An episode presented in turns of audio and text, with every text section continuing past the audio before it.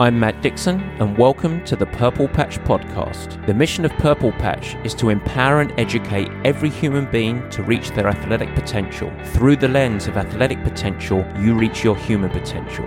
The purpose of this podcast is to help time starved people everywhere integrate sport into life. And welcome once again to the Purple Patch Podcast. As ever, your host, Matt Dixon. And what the focus of today's show is strength and conditioning for the endurance athlete and, of course, the performance minded fitness enthusiast. And, eh, well, you probably don't need me to tell you this by now, but strength and conditioning is one of the pillars of performance. But today we're going to dig much deeper. You see, today it's all about applied methodology. So, how we actually put it into practice and the predominant coaching mindset behind the application. We're going to do this via three case studies with vastly different profiles of, yeah, real purple patch athletes. Each one different, each with different goals, but all the same in wanting to evolve and, of course, seeking to improve their performance within the context of their life. So I hope the show helps you when integrating, and there's that word again, integration, integrating strength and conditioning into your time starved life.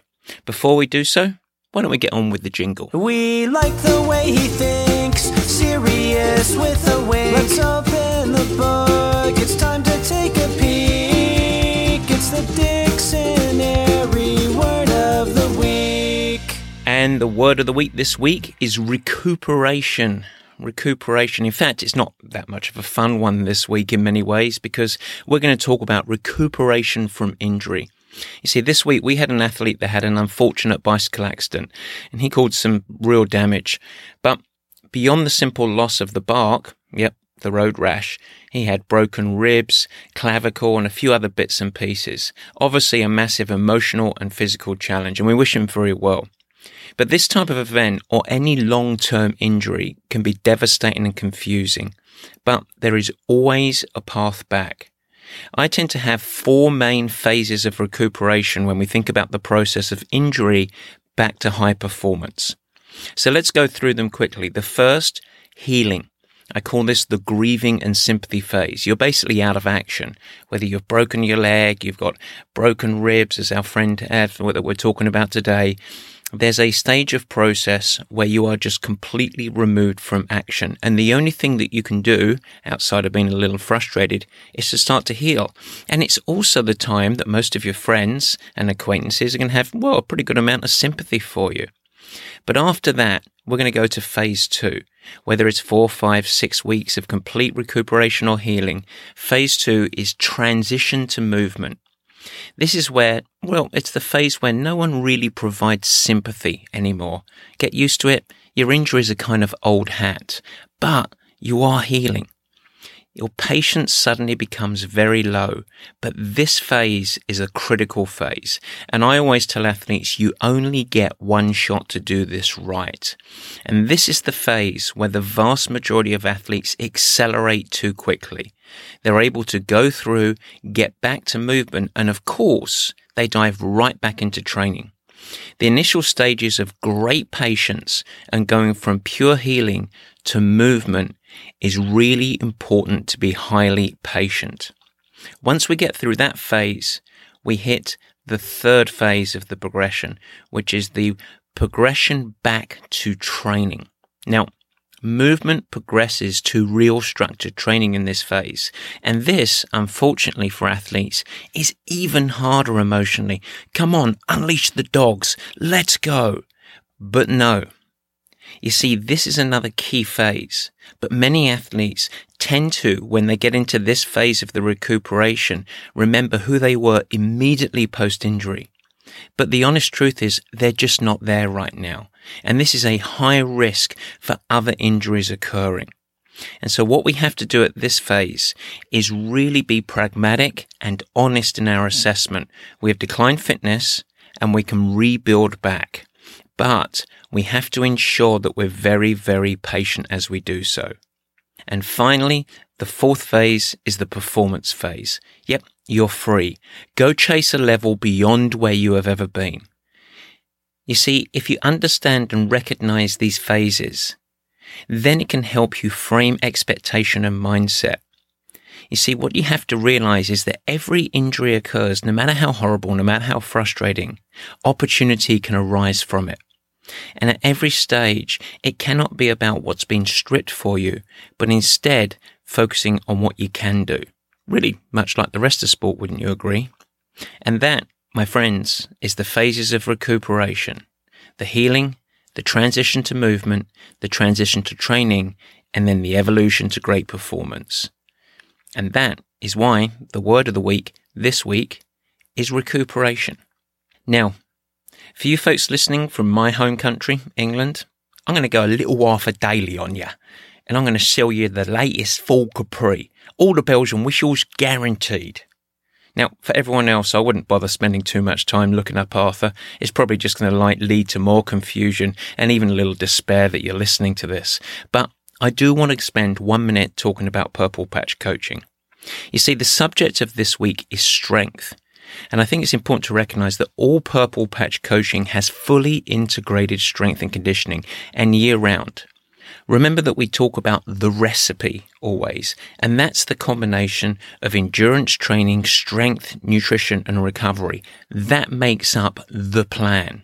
And it must integrate strength and, of course, all the other habits. In fact, you cannot be a purple patch athlete without buying into this concept. You cannot be coached without an integrating mindset.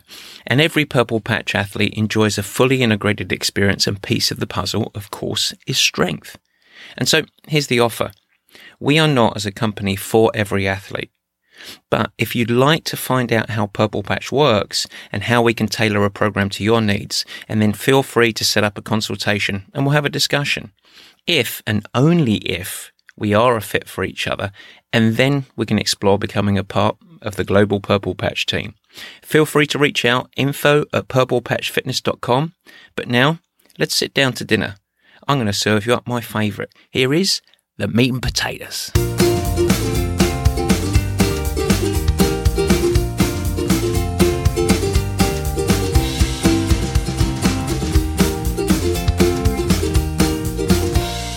Yes, the meat and potatoes today. We're going to do some applied performance. We've talked on this show before about the value of strength. But what we want to do today is apply it to real world case studies. So we're going to go through three athletes that we've worked with over the last few years. So before we dive into the case studies, I think it's important to do a little bit of framing. Let's actually get together with the importance and mindset around strength. The first thing is that strength and conditioning isn't something simply preventative. How uninspiring is that? It's actually all about maximizing your performance potential. It is an integral part of your global performance puzzle. Now, remember a statement that I've made many, many times on this show. What we consistently see is that when we find the right sustainable recipe of integrated endurance training and integrated strength training. And that is supported with appropriate recovery, including sleep, my friends, and a backbone of proper nutrition and fueling, you accelerate every time.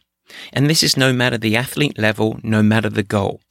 These make up the four pillars of performance, endurance, strength, recovery, and nutrition. And for me, these are the plan. They're not mutually exclusive entities. They're actually the pieces of the puzzle that make up your performance recipe. And they are, yes, unique for each person. And so the success of this is when they are simple, habit driven and integrated, then the power happens. So today we're just going to pick one, strength, and we're going to go deep and we're going to focus on applied strength in individuals that we work with. Now, you might recognize the pieces of these stories in your own story. But let's set it up. What is strength training? Well, we have to think about this relative to both endurance and life performance. And for me, the components of strength training are, of course, muscular overload, improvement of strength. We also want to have that strength transfer to be more explosive. So it also includes power an acceleration of heavy weight through speed.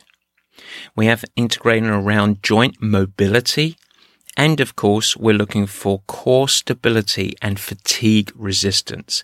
These are the components that all encompassing make up my mindset towards strength and conditioning.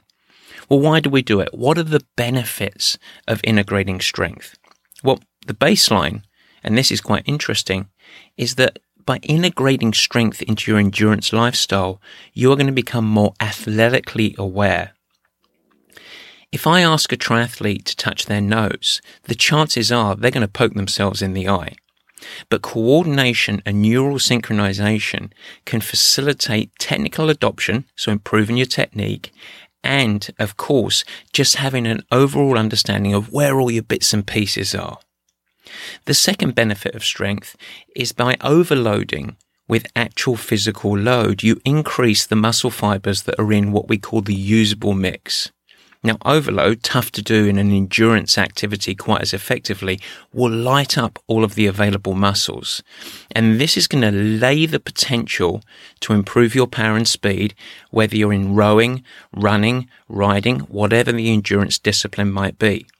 And it's also going to lay the potential to bring additional muscle fibers into endurance activity when fatigue onset occurs. So therefore you have a much greater opportunity to maintain proper posture, good form, and of course maximize your economy. In other words, you delay slowdown or fatigue. The third benefit is an improved stability and posture. And this is a baseline of good form and technique across all endurance sports. And finally, yes, maybe, maybe a reduction of injury risks. And we do this through improving tissue integrity. But, but, let's go into what it won't do. It doesn't ensure injury prevention. So yes, it can help provide injury risk protection, but it doesn't ensure it because you can be addicted to strength and still riddled with injury. So don't believe the hype. Injury occurs due to a combination that is complex. Genetic predisposition, poor training planning and execution, inadequate recovery, undereating and fueling, the list goes on. Strength and conditioning also won't automatically make you faster in your endurance sports. Just by being loyal and doing lots of strength training doesn't make you faster. It is a gateway to lay the potential for you to maximize the essential hard work that is occurring in your endurance training. So therefore, it's not a direct speed provider. We must apply it and join the dots towards what you're doing in the gym and what you're actually doing outside in your endurance activity. And so with this, to really maximize the potential of strength and conditioning when you're an endurance focused individual, you must do plenty of strength based endurance activity as well. And the athlete, you must think about the connection and join the dots. What am I doing in the gym? What am I doing outside? How do they relate to each other? Now, the key to this, therefore, that starts to bubble out as I talk about this is that strength and conditioning obviously cannot be applied in a vacuum. Remember, it's part of your recipe. So it must align with the endurance focus. It must integrate into your life. And for the time starved, most of you folks listening, it cannot simply take up too much time. Because if it dominates your life, and then it's going to mitigate or minimize your ability to actually do that all valuable endurance training. So how do we layer this over the year? Well, of course, it's individual and it's focused on needs, but a general progression would aim to be aligned with our general endurance training. So let me give you an example. Now, many of you listeners might remember that we have three main phases of training. We have post-season, we have a build phase, and then we have race specific. So very briefly, before we dive into the case studies, let's remind ourselves how we integrate strength into those endurance phases. Well, let's start with post-season. In post-season, your endurance training is relatively low stress and it's more technical in nature and so the overall load is much less. That means with strength training, it's a wonderful time to gain skill acquisition and increase load. Now, as we go through the postseason phase, we're going to go from movement pattern to transitioning to major movements with high load. Remember, endurance stress is low, so it's a chance for us to get strong.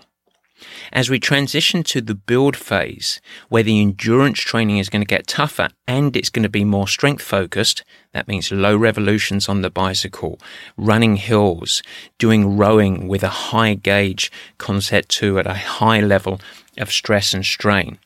Well, we carry on with the high strength in our strength and conditioning but as we go through the build phase, we're going to start to increase the complexity of movement and become much more power focused. So rather than doing heavy, heavy squats, we'll be doing tosses and jumps and transitions to speed, lots of box jumps and lots of deadlifts that go to explosive movements with medicine balls.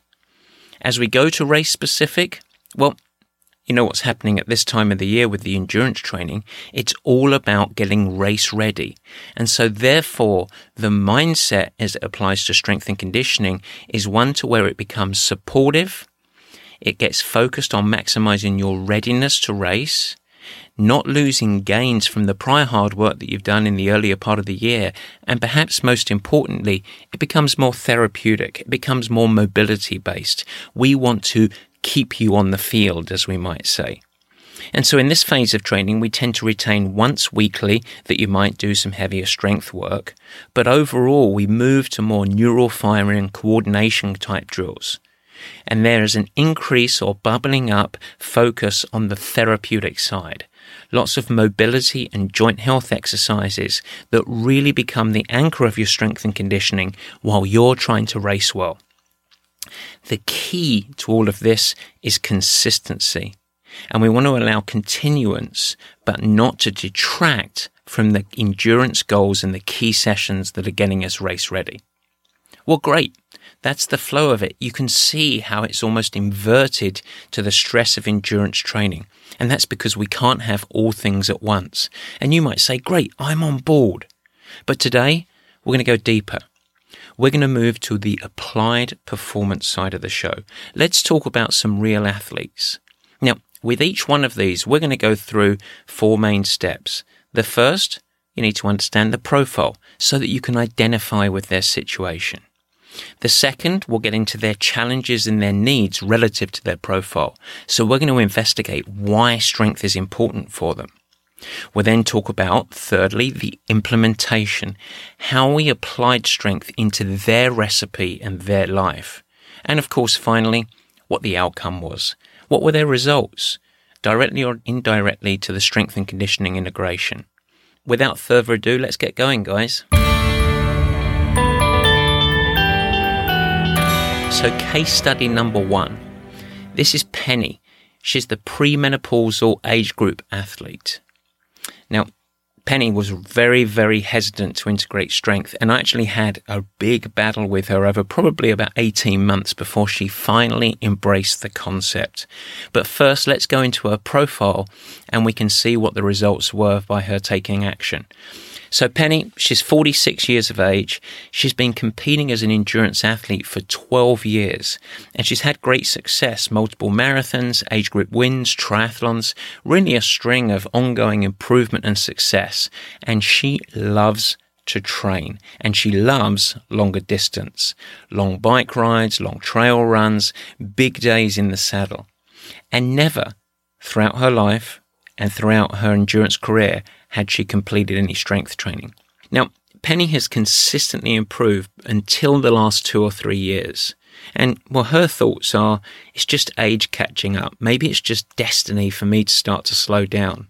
But I didn't think that was the case. What I saw is the years of endurance training really coming up to how much more fit can you get as the primary question. And in digging into her situation, the other thing that we realized is that all of the endurance training that she had, she often had extended periods of amenorrhea, so she wasn't getting a menstrual cycle. Now, what are her challenges that Penny faces? Well, obviously, at the performance level, she's no longer improvement. She's plateaued. So her training recipe simply isn't working for her. But she has some other considerations. You see, once a woman goes through menopause, bone resorption or breakdown tends to overtake the building of new bone. In other words, there can be a drop, and in many cases, it's a massive drop within the first couple of years after menopause.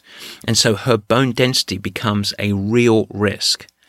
Also, early menopause before the age of 45, or any long phases in which a woman has low hormone levels or infrequent menstrual cycles, which is exactly what Penny had, can also cause a loss of bone mass. And so, from a life standpoint, her biggest challenge is Penny had to take action now. And running alone was not enough to help her bone density. She needed, beyond a performance standpoint, she needed strength and conditioning for her to remain as a healthy woman. Another challenge for her is the endurance stimulus provided big miles, mostly at steady state, simply no longer elicited the stimulus for evolution. Remember, evolve or die. Well, in a performance sense, Penny was on the route to performance death. She needed to shift emphasis and build on the massive platform of fitness. And the recipe for her, the need for her, was to actually have a massive variance in intensity and power.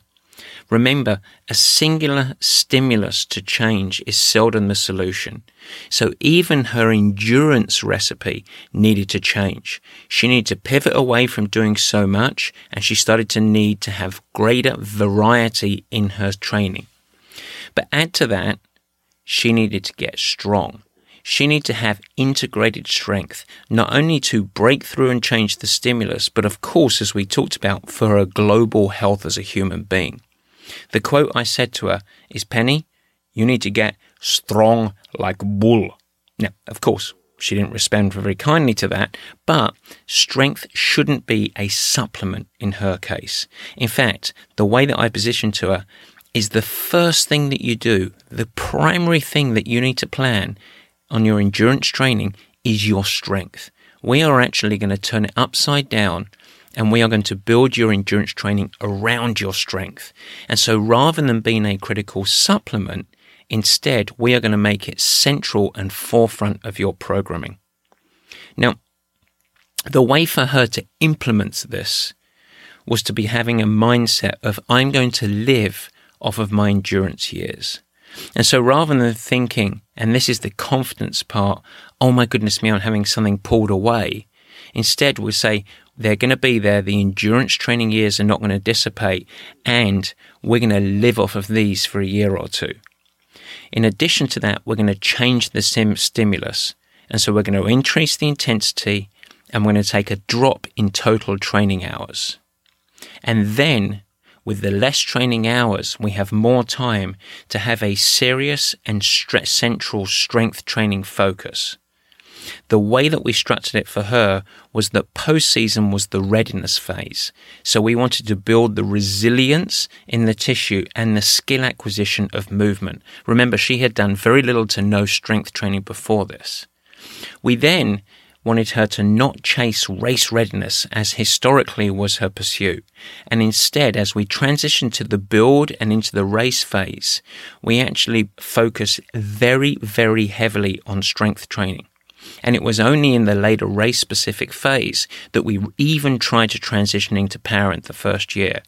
So what that meant is at least twice a week, some high load strength, squats, lats, deadlifts, everything that you might imagine. We then later went into explosive power, lots of bench jumps, medicine ball tosses and more. And we wanted to maintain that high load strength all the way through the season. With all this focus of strength training, it left us with less capacity to load up the endurance training. And in fact, on a week to week basis, she probably had about two thirds of the total volume of endurance load than she had historically. But to counter that, what we did is to provide strategic bones to her.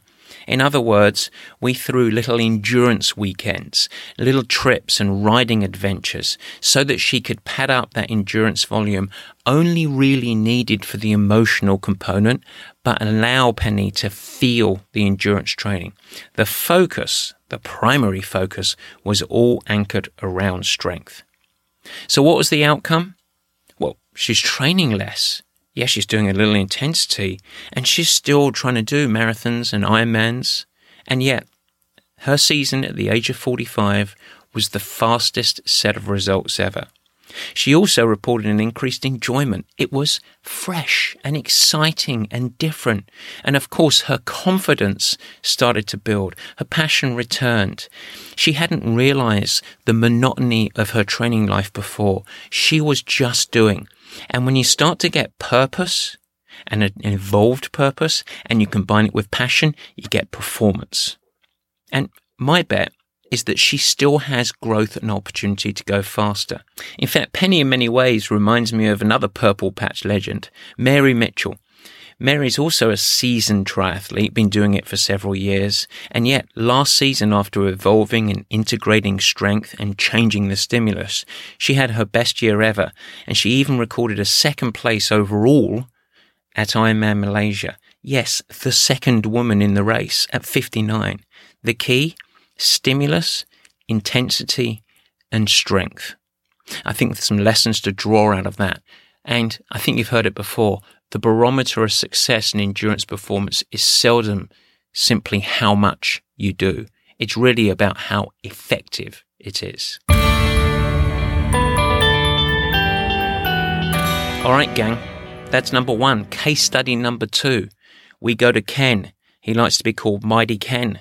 Ken is the injury prone time staff fitness enthusiast. And yes, of course, he's an executive. So this is a fitness enthusiast. We're not talking about a triathlete here. We're talking about a pure fitness enthusiast, but is going through a cycle of frustration and of course injuries. He's 42. He's in technology. He has two kids and it might not surprise you. He's extremely time strapped. He was historically a high school athlete. He used to do lots of endurance events, school sports, but now with life, work, kids, career development, he's about 20 pounds heavier. And one would say in the English way, he's kind of let it go a little bit. He's now aware of fitness relative to life and its importance, but consistency has been his primary challenge. He's still time starved and he has a very low fitness platform to build from. And so his profile is that he keeps getting cracking and then injury cycles evolve. Repeat, repeat, repeat. What does he do? He runs. That's obviously his most accessible and historically most relevant sport. And he also occasionally does the rowing ergometer. When we think about his approach to strength, well, it takes a back seat for him. And that's because he only has four chances a week to exercise. And his mindset was, I need to use those four times a week to burn some calories. I need to get fat burning. And so I don't want to spend time in the gym. Occasionally, he sneaks outside and does a 5K or a 10K race, but mostly his predominant mindset is all about keeping in shape. Well, what are his challenge and needs? Well, the first thing and you can probably tell him this, but it's easier on the other side of the fence when you come out. He needs a little patience. You see, what he's carrying is a symptom of low reality and pragmatism. He's remembering more who he was rather than who he is now. And that's a primary difference. What this leads to is accelerated progression of training because he's got too much stress relative to his current fitness and his body just simply isn't ready to accept or absorb the endurance training load because he's not quite as fit as what his mind is saying. He also has mobility issues, particularly around the key joints, and I would guess that's probably from his time sitting in the car for the commute and of course extended desk time that he has at work. In other words, he's got way too much of a dormant life and a reduction in his athletic body. The third challenge for Ken is that he's chasing caloric burn and he's doing this via his prior comfort zone running. And what that's leading him to do is neglect strength training. And he's neglecting it because he sees it as a limited return on investment within a time starved life. So he's not leaning into strength, which will provide both resilience, tissue integrity, and ironically, the development of lean tissue. In other words, it would help him with his body composition. But he's putting it to the back burner because he just thinks it's too much of a thing to integrate into life. So our challenge with Ken was how could we integrate strength into a time starved life and get him on board emotionally? Well, in order to do this, we had to think out of the box. You see, it's very different than a penny situation. What we wanted to do was to not just add strength on top of his already endurance training focus, but instead integrate it. So we did this in a slightly different way. The first is that out of his four opportunities a week to exercise, we tended to do two central workouts that were heavily challenging to him. And those were strength based workouts, but integrated with running intervals. And so, in other words, what that meant is we actually integrated strength and run circuits. Now, yes, we lost a little bit of specificity in here, but what we gained was variety, something challenging and fun, and highly time efficient. Now, the key was that these circuits still had to be structured and progressive. They couldn't be random. So these days were Ken's very hard days. But we did it by combining and integrating strength into his interval running. The barometer became less and less for him on the distance or mileage that he would run each week, and instead increased the specificity. We then added mobility into his other running sessions. So we did five to seven minutes where we just had a little bit of easy jogging for his running or his rowing that he was really comfortable with. And then we just did five to seven minutes of mobility and then carry on with the session. And so we divided the strength from the mobility. We also even asked him occasionally, hey, when you are detuning at night and you're relaxing, why not add that little mobility in front of the TV? And pretty soon he started to do it. All of the other components that he did with his training were supporting in nature. So we anchored it around these two challenging sessions. And then we just added supporting low stress rowing, running with walk breaks, or some treadmill walking, which in itself was strength based. And the mindset for him was that these supporting sessions were all about setting up those tough circuits. So the outcome for Ken was he actually successfully adopted a training mindset.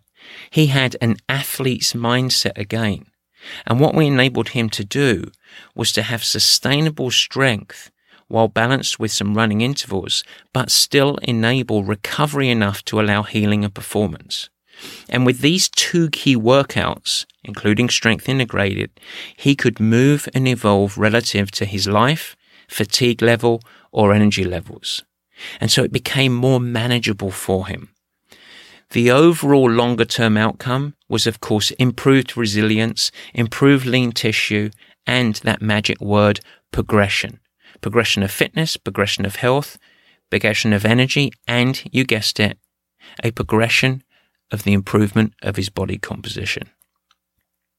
So, longer term, this was actually the catalyst to realizing that training can be integrated and transitioned from Dixon's prison hour to actual progression. He almost started to enjoy it. And in fact, recently he mentioned, hey, maybe I'll train for a trail marathon. And you know why he did? Because he can. And that's the ultimate thing. Realizing that your recipe can be very different than someone that's a serious athlete, but still needs to be structured and progressive and enable enough recovery, even if you're only exercising four times a week, to actually make the hard days effective. So, Ken's a happy man, strong, resilient, and of course the knock on effect of better energy, better sleeping, and we all like a little bit of improvement in body composition.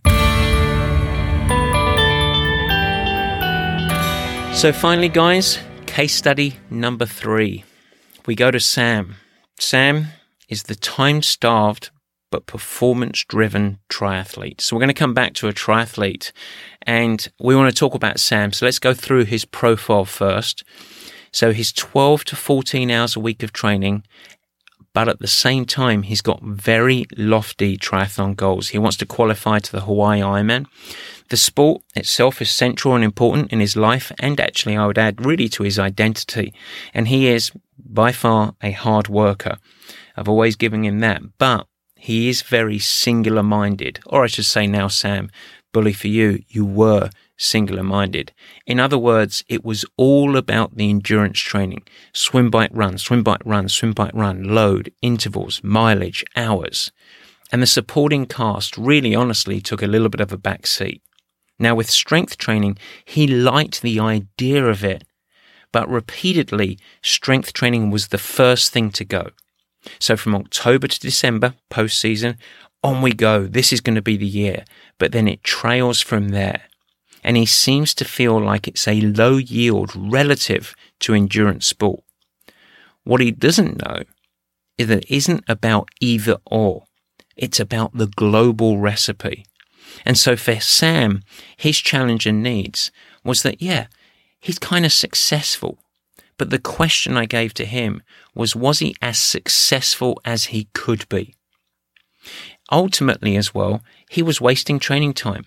Because the truth is, any strength training completed between October and December in his case is completely wasted by the time race season arrives if you just skip it and stop doing it between January and the rest of the year.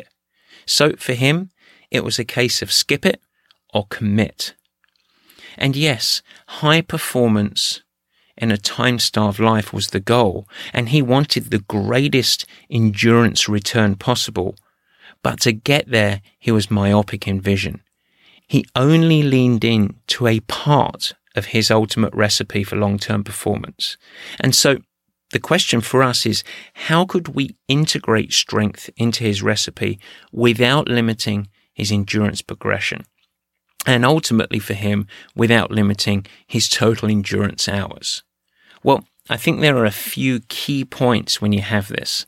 The first is that effective strength training for the endurance athlete does not need to be 60 minutes in a gym two to three times weekly.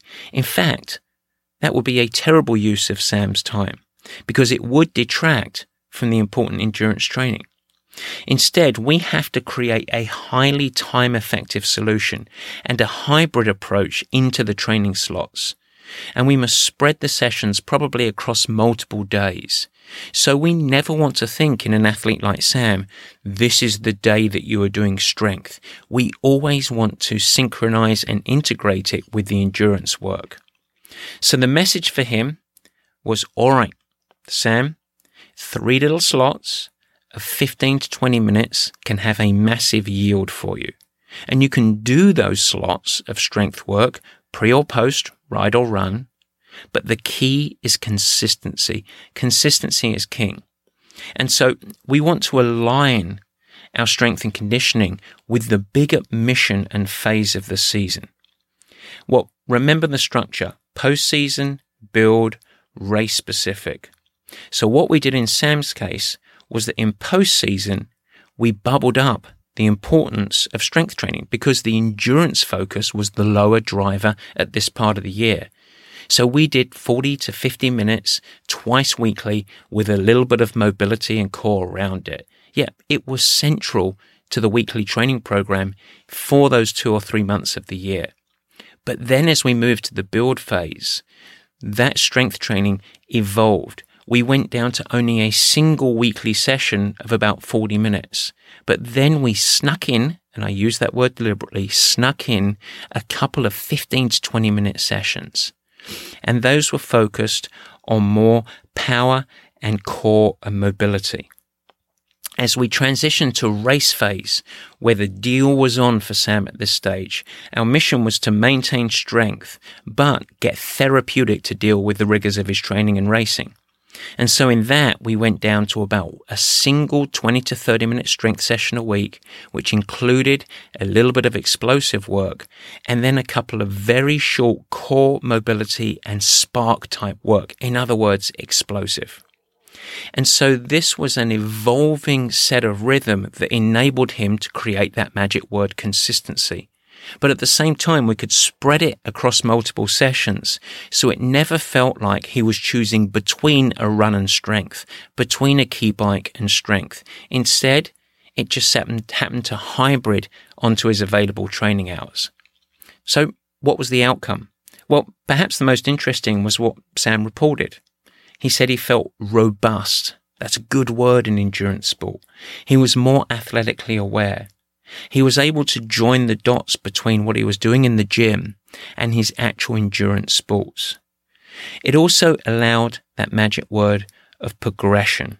He actually evolved as an athlete, got out of a little plateau, and went to another level.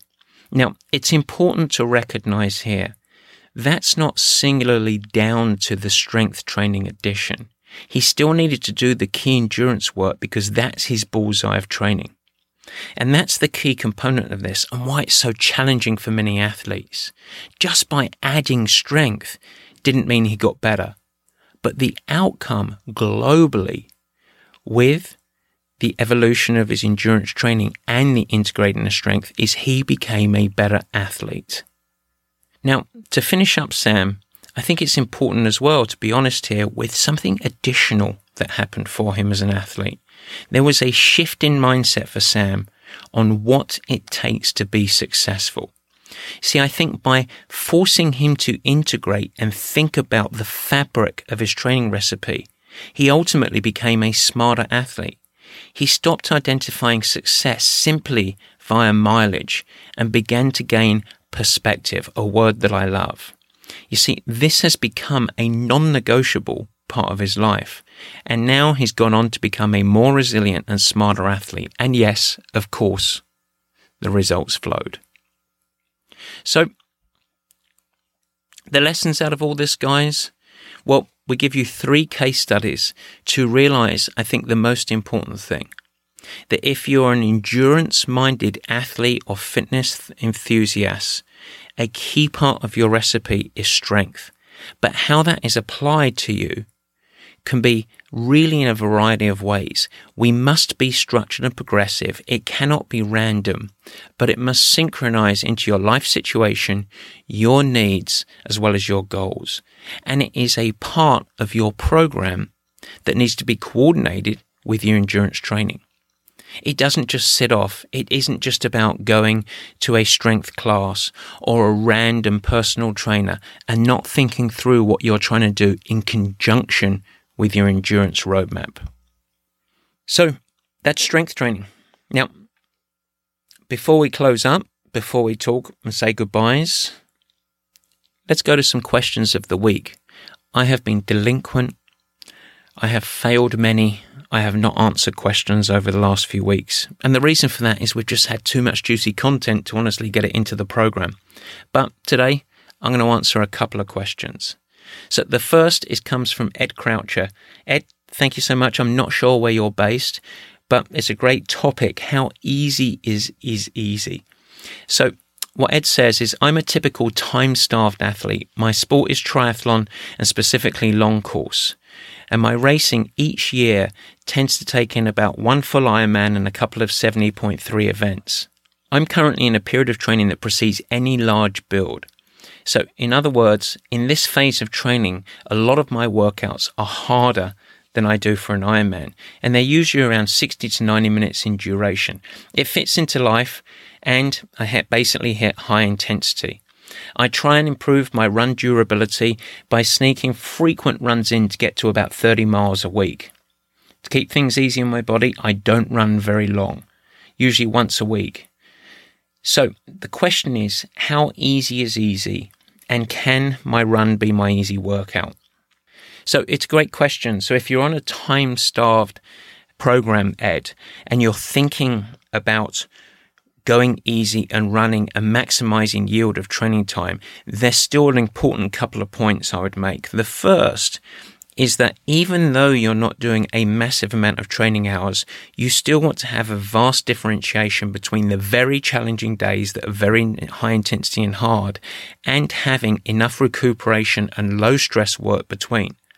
So typically, even in a time starved life, I look to get three main workouts done over the course of a week. Two are very challenging and hard, and we'll drop or we won't go into the specificity of them, but know that they're very high intensity for you. And then a third is an endurance focused day, and that could be either run focused or riding focused. And still, the other four days of the week still need to be more supportive in nature. So, what I mean by that is the focus can be technical, can be more recuperation or general conditioning or preparing for upcoming key sessions. Now, you can still have the same duration that you're talking about in your question, but you do want to generally keep them a little bit lighter. And so, how easy is easy globally? Well, if we're talking about recovery, Easy is highly conversational, no more than three or four out of 10. And yes, that can include a run.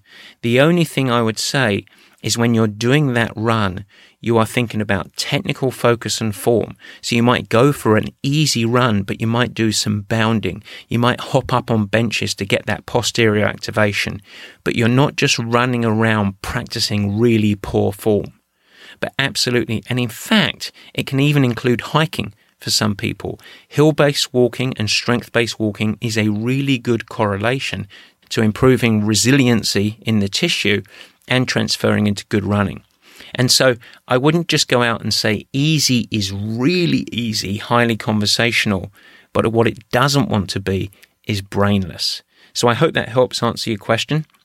The second question that we have is from John Goddard. And John, you're a Purple Patch member, aren't you? I know that. Lafayette, California. So his question is a great question. I get asked this quite a lot of times.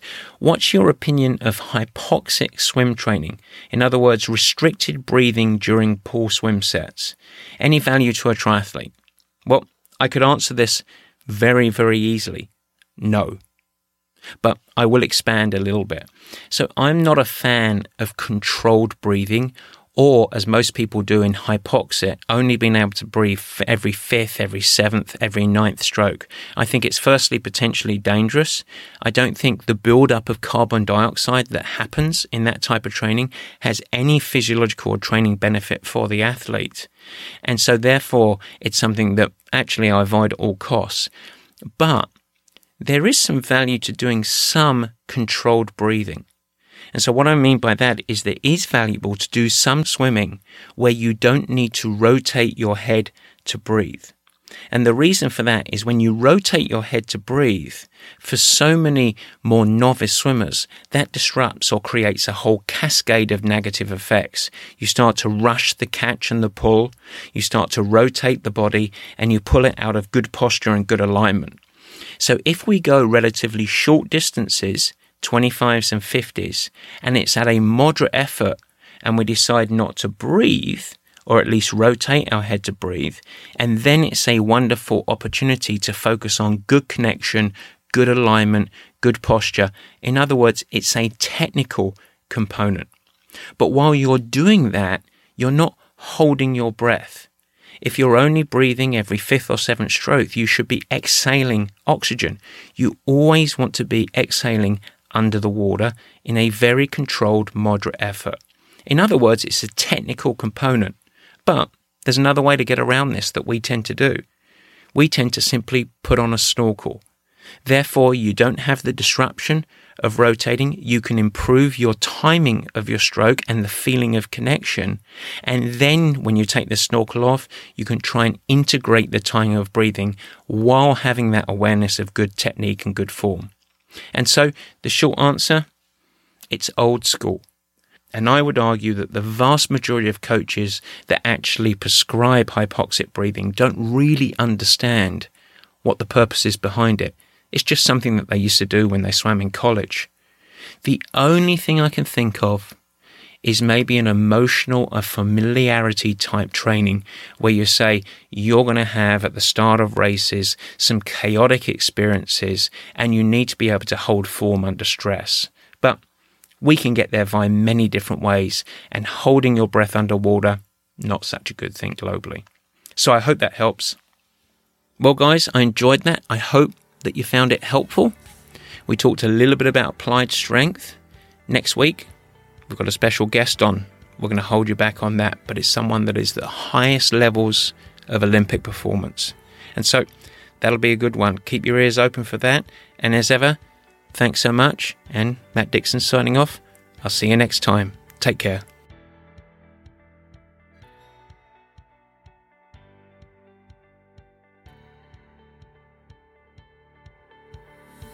Thanks so much for listening. This has been the Purple Patch Podcast. If you like what you hear, we'd really appreciate it if you share with your friends and even go the extra mile and head over to Apple Podcasts to subscribe, rate, and review the show.